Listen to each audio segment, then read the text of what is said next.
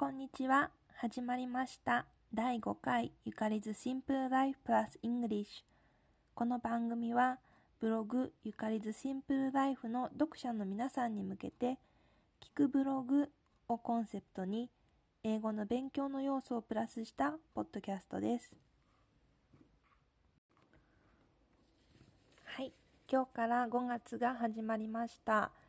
ゴールデンウィークでお休みの方も多いのでしょうか？私はお休みです。でもどこにも行けないので、えー、北海道のお菓子の詰め合わせを買いまして、まあ、母の日のギフトも兼ねて用意したんですけども、えっと、バターサンドとか白い恋人とかが入った詰め合わせセットが今日届きました。えっと、5000円ぐらいしたんですけど、まあ、旅行行けないことも考えれば安いかなと思って買いました。北海道は高校の修学旅行で行ったっきりでジンギスカンとかソフトクリームとか海鮮丼とかを食べた思い出があってすごい楽しかったのでまたコロナ終わったら行きたいなと思っています。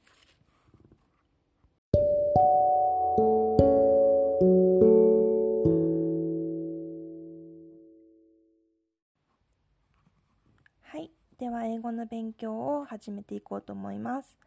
今日は助動詞 will の過去形 would について第2回目です。今回は過去の習慣を表す would について説明しようと思います。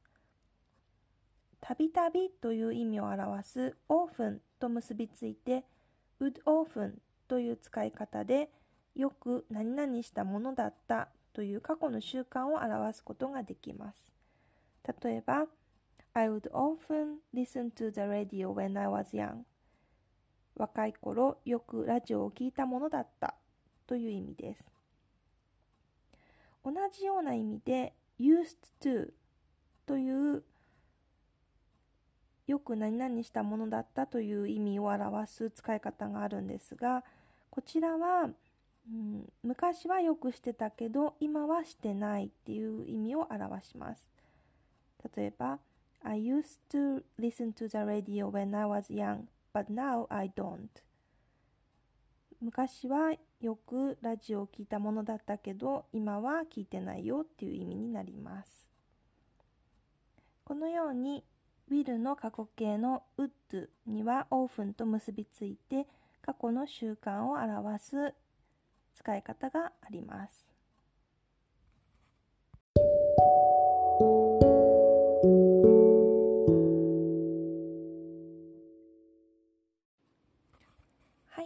最後にブログについてお話ししていこうと思います。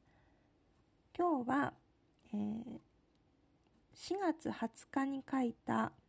給料日についてのブログのお話をしようかなと思います。給料日のブログはちょっとアクセス数が伸びてました。はい、皆さん、ちょっと気になっていただけたようなのですが えっと、私は今34次5ですけども20代後半の頃には、えー、国家資格を持ってるので専門職として病院で働いていたことがあって産業代も入れたら額面で1ヶ月30万弱ぐらいもらいもらっていたこともあります。でボーナスも、えっと、1回4 5 0万ぐらいもらってました。ああの、私の場合なんですけども、それぐらいお給料をいただける仕事をしてると、忙しすぎて、部屋もそんな大きな部屋借りてなかったんですけど、なかなかこう、手が行き届かなくて家が荒れてきたり、毎日自炊ができなかったり、こうライフスタイルが崩れてしまうっていうことがあって、で、まあ、お金もあるので家計もあんまり見直さなくなって結局浪費してしまっているっていうことがありました。で、まあ、今は、えっとまあ、正社員でもないのでお給料1ヶ月20万円ないぐらいです。でボーナスは本当気持ち程度でいただいてるっていうぐらいで